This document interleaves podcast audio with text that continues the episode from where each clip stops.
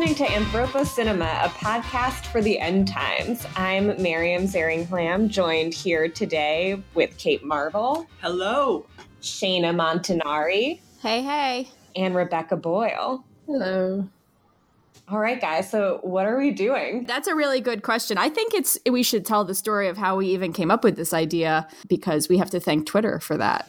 Yeah, I yeah. think it all began with one Dr. Kate Marvel. Yeah, I was I was feeling kind of silly and I posted on Twitter, "Hey, I've never seen The Day After Tomorrow." And then Miriam replied, "Kate, that's a humble brag." Just which, is, which is fair. And then I forget how did you guys get involved in this? I feel like you? I feel like I said but I would watch it with you probably because any any opportunity to watch Jake Gyllenhaal on a big screen is something that I am pro. I just want to point out that in this movie, he is playing a child, Miriam. Listen, right. when I saw the film, I was 16. So And he was only 23 at the time playing a 16-year-old. So it's it's fine. That's a that's a different thing for me to work out with my therapist. and then I think Rebecca said that she would watch or listen to us talk about it. Yeah, maybe. I think I literally said I would listen to that podcast 12 out of 10 and then Shaena. I just chimed in as I tend to do. And here we are. And here we are. And so, as one does, Kate slid into all of our DMs at the same time. And we decided that we wanted to punish ourselves by having you, our listeners, vote for terrible, terrible films with quotation marks around it. Disaster movies. Disaster movies. In every sense of the word. But we didn't want to do it for nothing. No. We wanted to have you pay money to vote. as is habitual in America.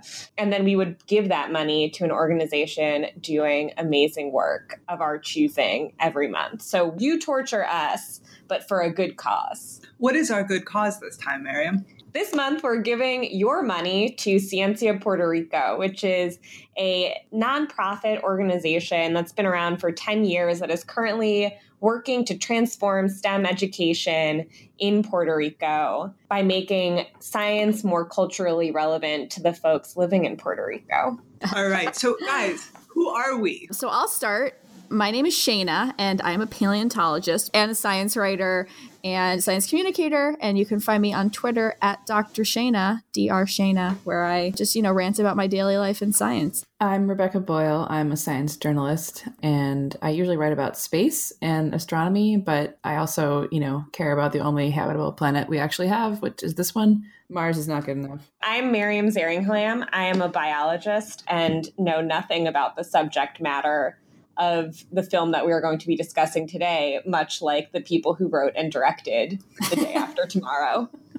And my name is Kate Marvel. I am a climatologist and I work for the government. And I am so mad you people made me watch this movie. Um, so let's let's talk about it. So this week's film is The Day After Tomorrow, and oh my god! So I feel like there might be a couple listeners who haven't heard or seen this movie. What what happens in this movie? Just so much. There's yeah. so much plot and no point. There's like a lot of B and C and even D plots that really are completely irrelevant to the movie. But I, I mean, I think most generally, somebody knew a little tiny bit about science and climate science and decided, wouldn't this be a fun disaster movie? And it has to take place um, in New York and have Dennis Quaid be a sexy paleoclimatologist. So the movie begins with Dennis Quaid breaking Antarctica. Thanks a lot, Dennis Quaid. so there's like this giant, they're like collecting ice core samples. And as they're collecting these samples, the sheet suddenly breaks apart. And there's like this dramatic, there's a pickaxe and screaming and senseless action. And Dennis Quaid risks his life to save those ice cores because you know what? There's no more ice. It's completely unnecessary. It's gone. Yeah. When you're on a full-on sheet of ice, there's no backup. and then we and then we somehow jump forward to them at a uh, at some sort of like climate science summit in New Delhi. And and there we meet the vice president who is surprise surprise a crotchety old white man supposed to be dick cheney supposed to be Dick Cheney, but looked like a poor man's Tom Price. or a rich man's Tom Price, depending on which way you slice it. and he's all like, oh, climate change, it's not real, the economy, blah, blah, blah. And to be fair, Dennis Quaid, you know, Dennis Quaid appears to be the only paleoclimatologist in the entire world. What what was so then we also meet Bilbo Baggins. Oh yeah, Bilbo. Oh yeah, he was another. I guess he was another. Pale, well, he was another climatologist. He was not a paleoclimatologist. So yeah, and so so they like Dennis Quaid and him kind of like muck it up, and then there's like some weird joke about. Oh, I had the quote. Yeah, when well when he got back to the UK and they were like, "Oh, how was the meeting?" and he said, "You know how these scientific gatherings are, all dancing, girls, wine, and parties," and then everyone laughs and never mentions it again. So no, that is that is problematic. Yeah Bilbo Baggins. The only good thing about this movie is how much it distrusts and does not understand British people. no, not at all. and then and then we move there's just so much jumping around that happens that I don't even really I can't describe. So then I think we meet Jake Gyllenhaal yeah, because he's the son of Dennis Quaid, of course. He's Dennis Quaid's son, and he's like really surly. He's like really pout. He's poutier than I remember as a 16 year old initially watching this film. I think that I've grown. I think my reaction to this film the second time as an adult shows like marked growth because he's just too surly. He's like too he's too pouty. We don't know why he's angry, but we know that he's really smart. He's in trouble for being smart aren't we yeah, all? When we first meet America, him. 2018. Yeah. prescient. Yeah, I mean, then global climate stops, the ocean stops, and then shit really starts to hit the fan at this point. Oh yeah, because in Scotland their sensors start to go off, right? Oh, yeah. So they've, they've got their computers programmed to beep when sea surface temperatures drop by 13 degrees Fahrenheit, which which seems like a weird choice.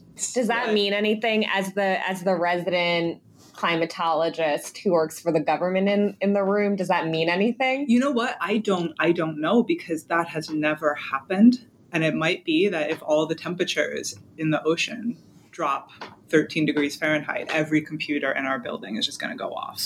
I don't know. I don't know. Might, it, it might happen. Do we think that they were arbitrarily like, what's a bad number? 13. 13. Yeah, I mean, the interesting thing to me is the disconnect between the beginning of the movie and now we're kind of still at the beginning of the movie, but I'm talking the very beginning, that the ice shelf has sheared off. Now, he's standing there on the Larsen B ice shelf, which is a real thing.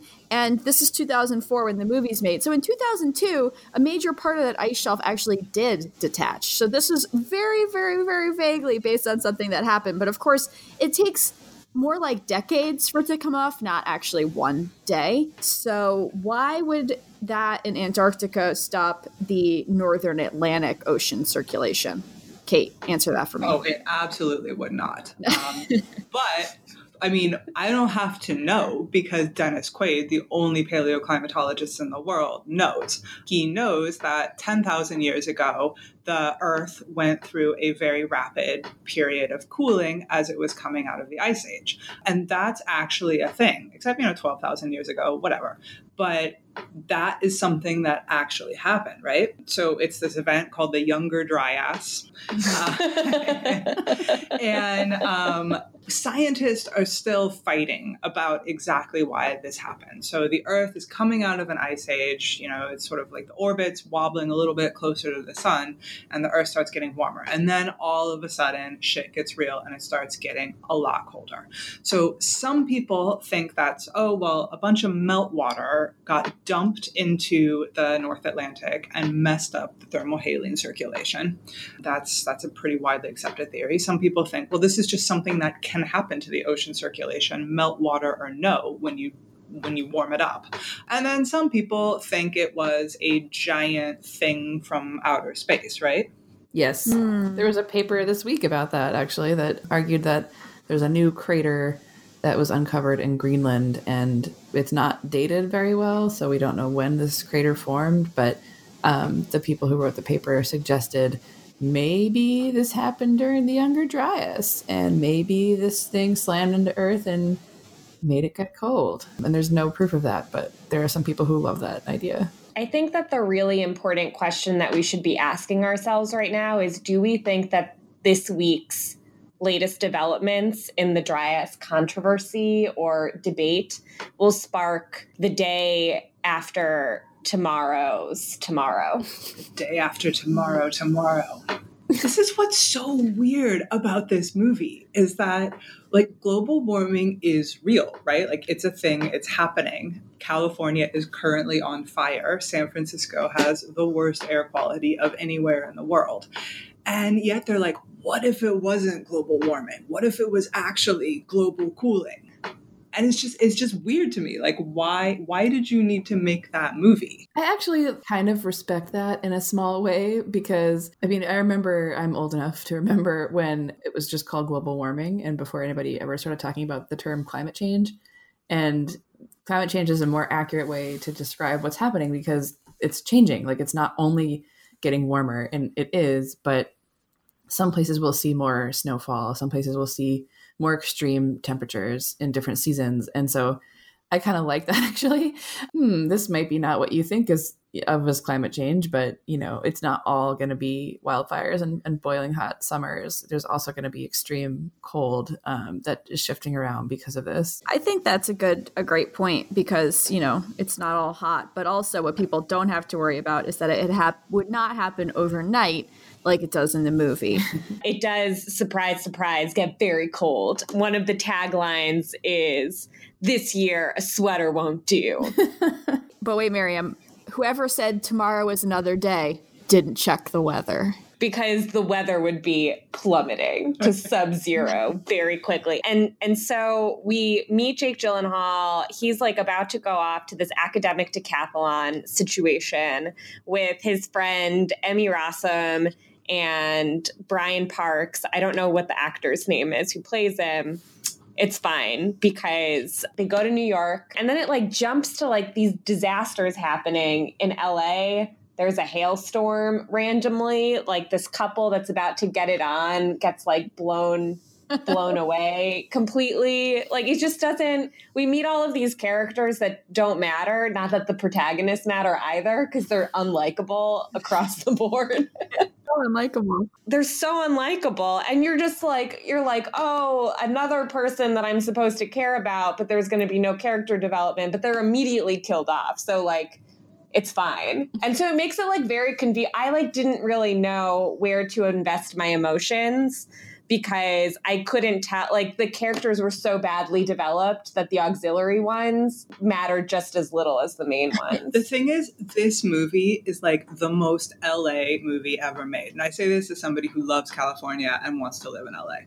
But whenever anybody unattractive gets a close up, they are immediately murdered by weather. So there's just these like catastrophic events. There's like a super, super tornado. There's like hail coming down in places where it's not supposed to. But yet news helicopters are like flying around taking video of the tornadoes because they can still shoot video. Oh my god, you you guys have found a flaw with this movie. Wait, just one? just one, Kate? I feel like we're just rattling off. We're just rattling off things that were all flaws. so wait, around this time though, around this time is that the animals start sensing something, that something's going wrong with the planet. Okay, so you guys you guys are biologists. Like, is that a thing? I think so. I feel like my cat, when when weather's about to change, she's already psychotic, but I feel like she's more psychotic there are actually a lot of anecdotal stories, especially surrounding like major earthquakes, like in um, the tsunami in 2004, that animals like started to stir and like move to higher ground and birds flew away and kind of things like that. So I mean, it's possible. I mean, it's definitely possible because the change changes in pressure or electromagnetic fields, which some animals can can sense uh, for migration purposes, could could be disrupted, and that could disturb them. So, I mean, it's not, you know. All right, so it's getting cold. There's random weather disasters. Uh, the animals are freaking out. Jake Gyllenhaal is at an academic decathlon. Yeah, lusting I, after I, yeah. after Emmy Rossum. In, in the least interesting subplot. But then they can't leave to go home because all air traffic is grounded because like these huge tornadoes are hitting the country all over and then apparently some airplane goes down and we don't really know like where or how many people are on board and it doesn't really matter at all And then meanwhile, Dennis Quaid is on the phone with his wife, ex-wife. I feel like that was sort of not. Yeah, we're really not clear on that. Other than that, she's she's uh, a pediatric oncologist Of course. because they had to make because like they didn't bother to make her likable through dialogue. They were just like, oh, she's kind. Look at her with this boy that has cancer. And Who, sh- who appears to have no legal guardian. they like kept trying to find him on the phone but they're just i feel like they just keep trying to up the ante like everything it's just like oh you thought that like the animals going crazy was enough or the hailstorm or the couple getting it on that like get their building blown away or that jake gyllenhaal has a crush and that he has daddy issues and that there's like tension between the mom and the dad are they married i don't know but look at this boy with cancer like where are my eyes supposed to go it, it, but it's only going to go way downhill from here. Though. I mean, that's like, you know, that's the good stuff that you just mentioned. Because then, Oh, how far we have left to fall. then this is like then the weather starts coming to New York, people, and this is not a joke. yeah, it's like raining like crazy. It's it's like straight up monsooning. There's some stuff happening in Scotland where they're like, you know, saying their goodbyes to family or something. What they do is the guy who it's been established has a wife and child. When all the shit's going down, sort of picks up his tea and biscuits and says to England. First of all, you are in Scotland. That yeah. is offensive. It is offensive. It is. Scottish people would hate that shit. That's offensive. right and, and second of all they're like i love how like the top priority of the british is tea and biscuits yeah so okay boom where are we Okay, so it rained nonstop for like three days. It was like crazy flooding. And then why did the ocean wash into Manhattan and kill everybody in like a tsunami? Unless you ran into the New York Public Library and shut the doors in time and it stopped the ocean from coming inside. So that's how all the people lived. But I guess like, you know, That's how it works. That's, Yeah, I mean, honestly, this was really an elaborate propaganda scheme funded by national libraries. libraries are amazing because they stop the ocean they stop cold they have tons of fuel if we want to protect from a climate apocalypse, we have to build libraries on the coast, on every inch of coast. more Yeah, libraries So they're so they're like Jake Jake Gyllenhaal and his friends are like running through the streets of New York. Emmy Rossum encounters a taxi cab in which this like this woman who speaks only French and her child are like trying to explain to a cop who only speaks English that like they're drowning in this taxi cab and that they need to be let out. And the cop's just like I don't speak French. I don't speak French. Even though he sees this taxi cab filling with water and like they're clearly going to drown. And so like Emmy Rossum backtracks and is just like oh I speak French. Not like I have eyes and I can tell that they need to be pulled out of this flooding taxi cab. It's just so fucking crazy and and then like as Emmy Rossum is like as is like pulling them out, or maybe this was before she like cuts herself on a taxi cab in this like flood water that is just like clearly a festering cesspool of like Manhattan shit plus the ocean. And then the ocean comes in and she and like the, these French people and the cop run into the library and close the door. And like a homeless guy with a dog, too, obviously. yeah and the dog was previously not allowed into the library but given that the ocean has risen up and the end times are here the, the librarians were like we'll make an exception just this once Just in case we all die, but you know, the dog the dog can stay. Then now there's all this water and now it's getting cold. So it's gonna start to freeze. We should mention the uh, the most famous line of the movie, which is once once these cyclones start happening and and it rains for three days, and suddenly Dennis Quaid is, is pressed into service with his paleoclimate models to explain what the hell is happening, and he says, "I think we've reached a critical desalinization point at which." The ocean is becoming uh, less full of salt, and it's going to mess up all of these climate circulation models. And so only he and his paleo wisdom can tell what will happen as a result of this. And uh, he needs to get to the mainframe. And this is my favorite part of the movie because they suddenly make climate models extremely sexy and compelling. And they like run down the hallway yeah. and they're breathlessly saying, Give me the mainframe.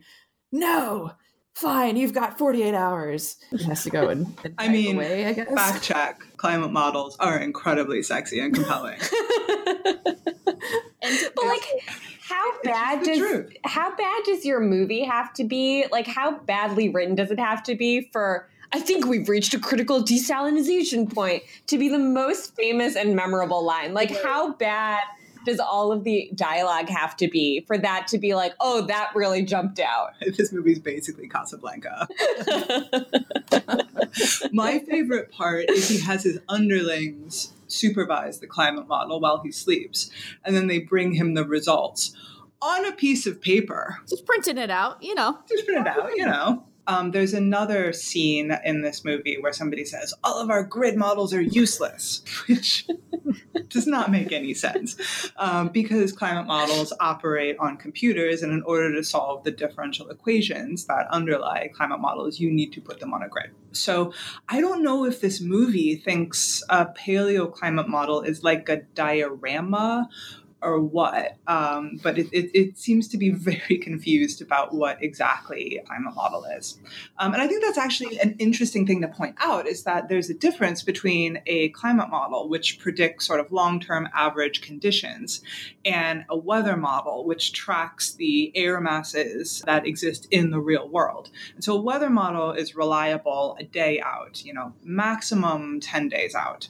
What they're doing here is they're basically using the weather model to forecast the end of the world in like six to eight weeks. Hmm. And there's no weather model that is accurate out to that length of time. I also want to point out my other favorite part of the movie, which is that apparently the way that we get weather forecasts and data to feed those models is by calling up the space station and asking them what it looks like.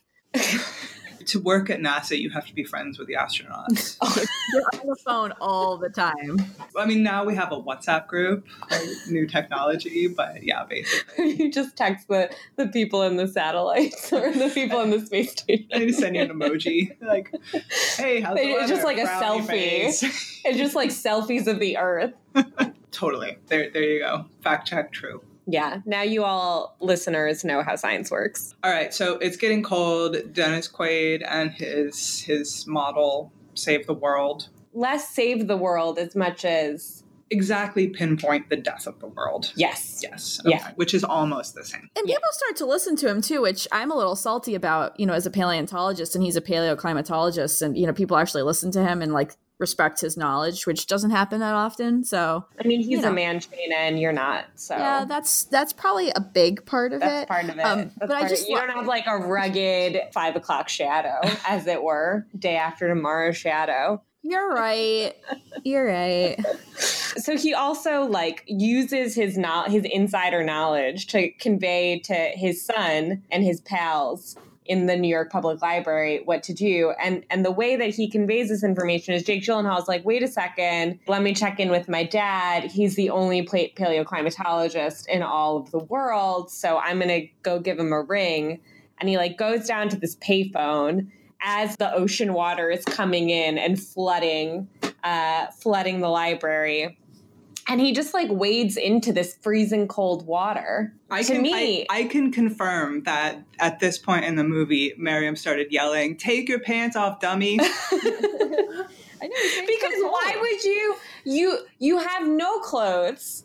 You only have the clothes that are literally on your back, and you have this like pool of freezing cold water and you're like let me ruin all of my clothes and just walk into it so i can make a phone call. No you take your clothes off. So you have dry ones waiting for you and i feel like this movie would have been so much better so much more believable if i just saw some of jake gyllenhaal's naked body And the thing that was sort of a waste, I'm just ignoring that, is when he is on the phone and the advice and the advice given is just like, stay inside. Cool. Keep warm. Yeah, yeah. So after he makes it, well, you think that that's obvious advice, but nobody else in New York listens to that. No, they don't. No. So eventually, the ocean turns to snow ice and the people are like, "Oh, this feels normal." I think he literally says, "We can walk on the water now. It's frozen." Which is like if you see in the course of a few hours that all of the water of the ocean has turned to ice, it's probably a good indicator that you should not go out there. And meanwhile, British people are turning to ice and falling out of the sky as they try to rescue Oh, the yeah. royal family. The British royal family. Oh yeah. Their top priority. Randomly, like, let's throw the queen in here. so they really understand what the stakes are. So I want to know: Was the queen on that helicopter? It that was really Ringo's down? unclear. No, I think they were going to pick her up at Balmoral in Scotland because, of course, they had to be in Scotland at the time, the British royal family. And I think it was, but I don't think she died. I also want to point out another one of my favorite scenes of this movie, which is that when the helicopter goes down, it's negative 150 degrees Fahrenheit in Scotland, and he like looks out the window and then becomes frozen like he would as if he was in space. And I want to know if that's even possible. Like they say at one point that the temperature is dropping 10 degrees per second. And I don't know if that's even like physically possible. I want to say no. Yeah. That scene where they're like the temperature is dropping 10 degrees per second, that goes on for like a minute. And like by the end of that scene, the temperature would have reached absolute zero. Okay, so you're saying there is a chance. no, there, there's no chance. I feel like we need to talk about Janet, the NASA hurricane scientist. Oh yeah, we totally forgot about who, Janet. who is my favorite character in this movie because they have a kind of weird subplot where like she's like maybe sexually harassed by by one of Dennis Quaid's underlings. Dennis Quaid is a bad manager. He's a team of one. No, he should not be a PI. So after being weirdly sexually harassed by this guy, Dennis Quaid decides that he's going to go and he's going to go get his son in New York. And so there's this kind of touching scene where he's packing up his car and uh, one of his underlings comes out. Frank comes out, packs up the car and says, I'm going with you. And then Jason comes. Jason's the weird sexual harasser. Comes out and says, I'm going with you. And then Janet comes out and she says, Good luck, guys. And Team Janet. And yeah, so like as Dennis Quaid is making his way up to his son, Jake and Emmy Rossum admit that they're into each other. Mm-hmm. They share a kiss, and the next morning she doesn't wake up, but she's not dead. They somehow like they're in this library. They're burning all of these books to like sustain the fire so that they don't freeze to death.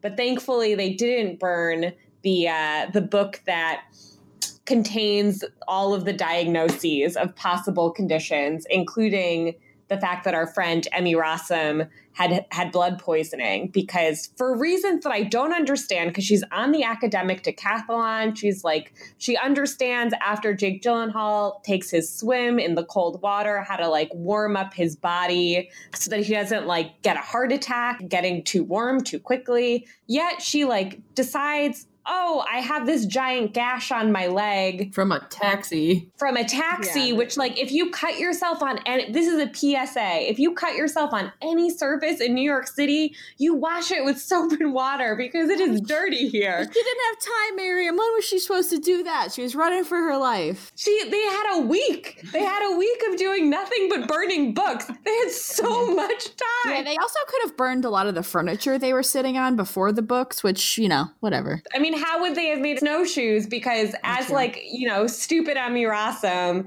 doesn't doesn't wash this, ends up getting blood poisoning, and so the boys are like, we need to build snowshoes out of these chairs. So if they had burned the furniture, we wouldn't have gotten to this next bit where Jake Gyllenhaal and his friends go out to get some penicillin for Emmy Rossum from this like boat which by the way Yeah, like some boat like sails in from the ocean to the new york public A Russian boat, too.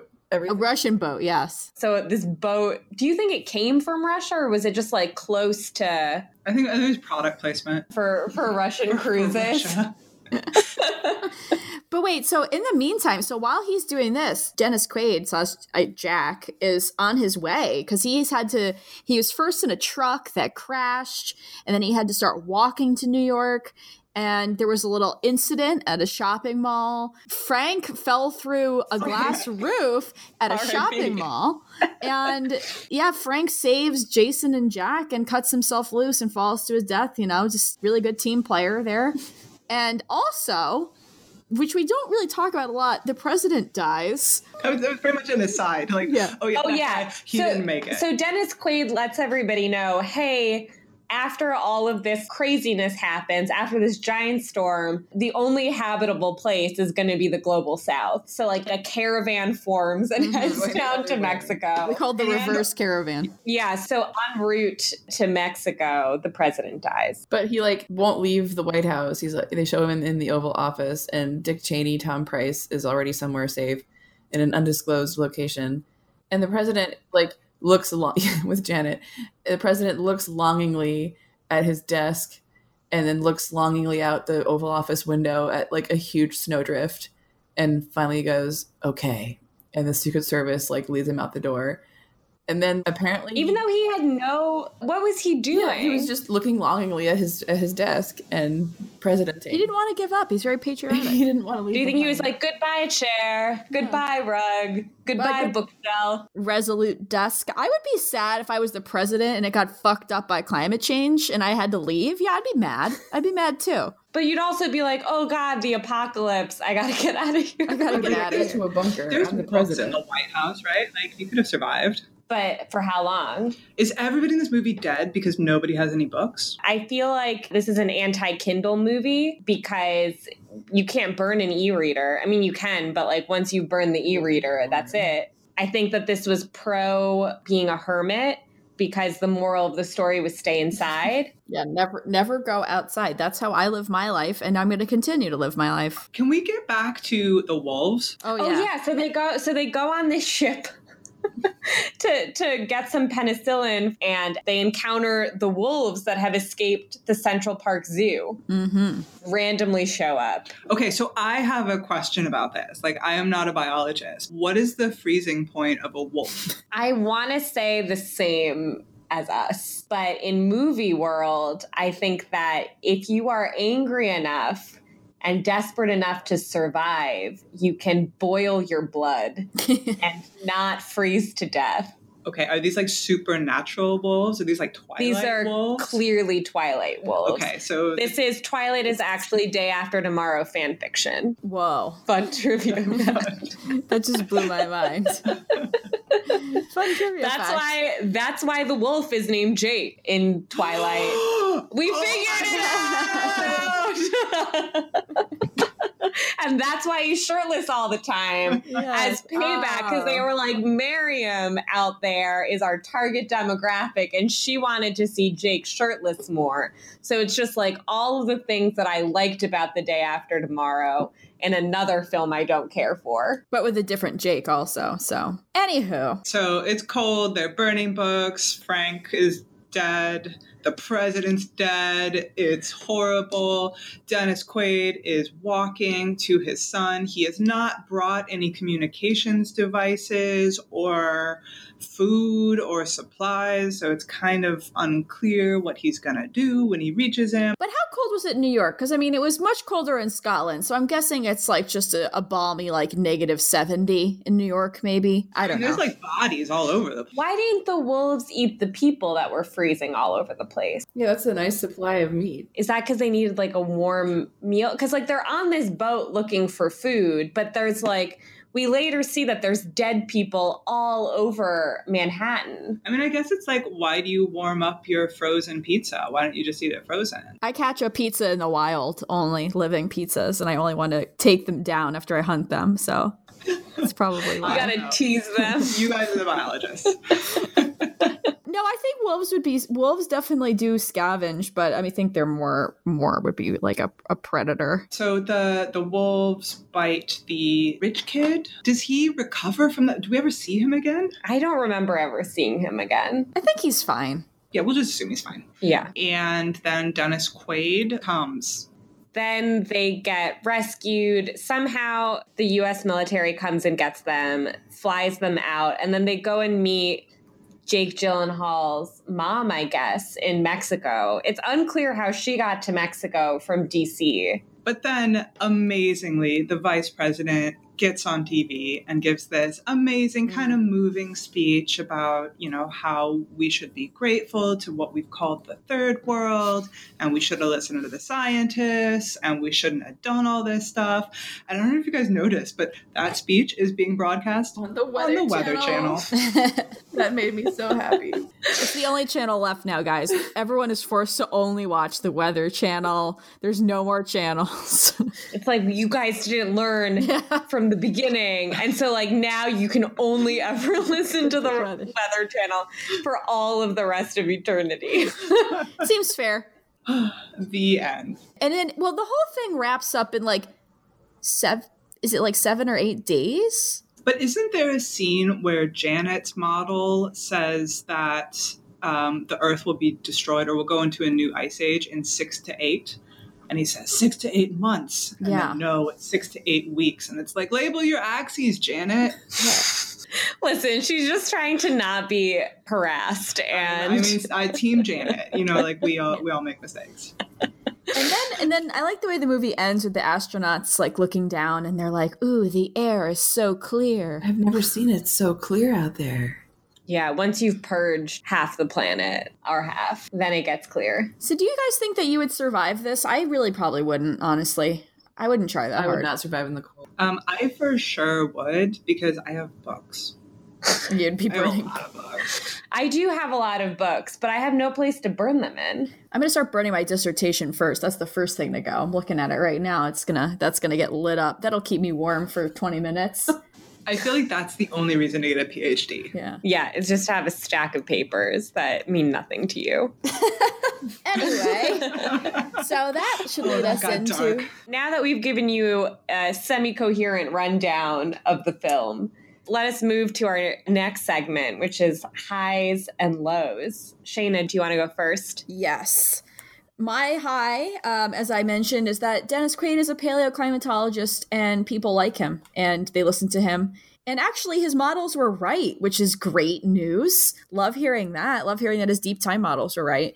And my low is probably uh, being afraid that if we try to flee to Mexico, we're definitely not going to be allowed to do that. So we're all going to die. Thanks.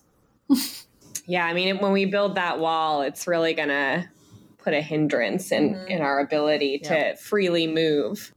Rebecca, what about you? One of my highs are the uh, really heavy handed metaphors that were found sprinkled throughout this movie, including in the opening sequence when the core drilling guy is getting his samples together and, you know, you hear this ominous crack, and all of a sudden the ice opens up and he is standing there and it's all rumbling and shaking, and everyone's like looking at him like, What'd you do? And he goes, I didn't do anything.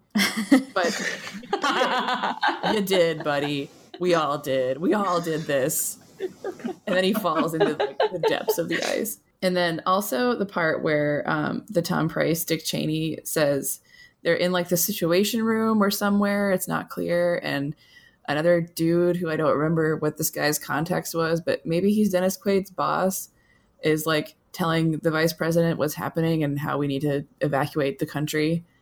And he's like, I don't want, you know, man, this is BS and blah, blah, blah. And, you know, he says something about the science, and the guy responds, You didn't want to hear about the science when it could have made a difference. And you're like, Oh, Oh, you could hear a pin drop. And that was a great moment. All right, Kate, what about you? I don't think I had any high points. this this movie really upset me on many levels because it wasn't it wasn't just the bad science. It was how almost all of the characters were just completely unlikable except Janet. Kate is Janet. I am Janet. Kate stands I- Janet hardcore. I do. I Yeah, do. yeah. My low point is I really didn't like the fact that I sympathized with Dick Cheney because he's got a line where he says, I don't think we should restructure the entire economy based on the word of one scientist. And I'm like, no, you absolutely should not do that. You know, whenever there's one lone scientist saying, you know, I have all the answers, that dude is almost always wrong and and I feel like you know, we need to be really explicit that the people telling you that climate change is real, that's not like one guy. That's not even one like super handsome guy like Dennis Quaid. That's like every scientist in the world is telling you that climate change is real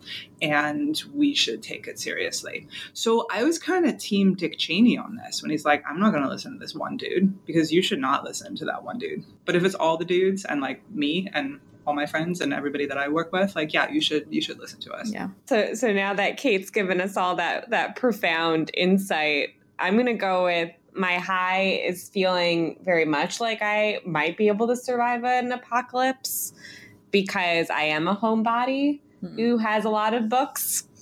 And my low point was realizing that counter to my memory of this film, Jake Gyllenhaal is at no point shirtless. and realizing that I was going to have to go through an entire two hours and four minutes without seeing this man, even Dennis Quaid, with everybody was fully clothed for the whole movie. That's why you shouldn't watch movies about cooling events. That's the best point I think you've made this whole time, honestly. I think so too. It's like, how would this movie have been better? There, there's no central important questions. There's a, there's no likable characters. There's no plot. The CGI, I guess, is pretty cool for 2004. For guess, 2004, yeah. it holds up. It didn't feel like that dated. No, you're right. Watching it, they worked hard on that. I'll give them some credit for that. They worked hard on that. I mean, I feel like this should not be shown. Period. But we can we can agree on that. Honestly, I think this is probably one of the best movies we're gonna watch in this project. So I'm just a little bit scared. That's all I have to say. So I rented this on through Amazon and, and I watched it on my laptop and they had like if you move the mouse it has like a little pop-up trivia and it said toward the end of the movie that 20th Century Fox invited a group of scientists to preview the film to test the reactions to the science. None of the scientists were impressed with what they saw, although most conceded that the movie was enjoyable nonsense. So, how would you rate this movie on a scale of 1 to 10? Kate, you go first. I would give it a three, I think. And the only reason it gets those three points is because it's just so extra. We sat down, we made a list of all the weather, we put all the weather in the movie. All right, Rebecca, how about you? I would give it a five because I have to admit that I really enjoyed it even though it was terrible, which you know is good movie making. Shaena, how about you? As as you have known that I've been arguing since we started this that this is actually a good movie, which it's not. But I could I'm gonna give it a seven out of ten because I am trying to be wow. optimistic. I'm trying to be optimistic and say that it might get people curious about climate. And they would be like, wow, if the ocean currents did stop, what would happen to climate? And maybe they'll look it up, but they probably will not. But maybe they will. And that's why I give it a seven out of 10. I'm going to give it a four because I didn't hate it. I know how it can be better if I just close my eyes and think a little. And Kate gave me bagels when we watched it. And honestly, that colored my opinion of it quite a good deal. And so, so if we average our scores, it gets a 4.75 out of 10, which which I think is its Rotten Tomatoes score. So. I believe that with the four of us combined, we have a real future in film criticism. Probably not, but I hope, I hope people learned a little bit of something. I don't know. Actually, probably not. I think that we've learned a few things, like your movie will be better if you're shirtless, that wolves don't freeze, Hmm. and that and climate wash, models are complicated. And wash your, wash cuts, your cuts, and bruises. Yeah. Get that Neosporin. Right. Yeah. Neosporin for the apocalypse.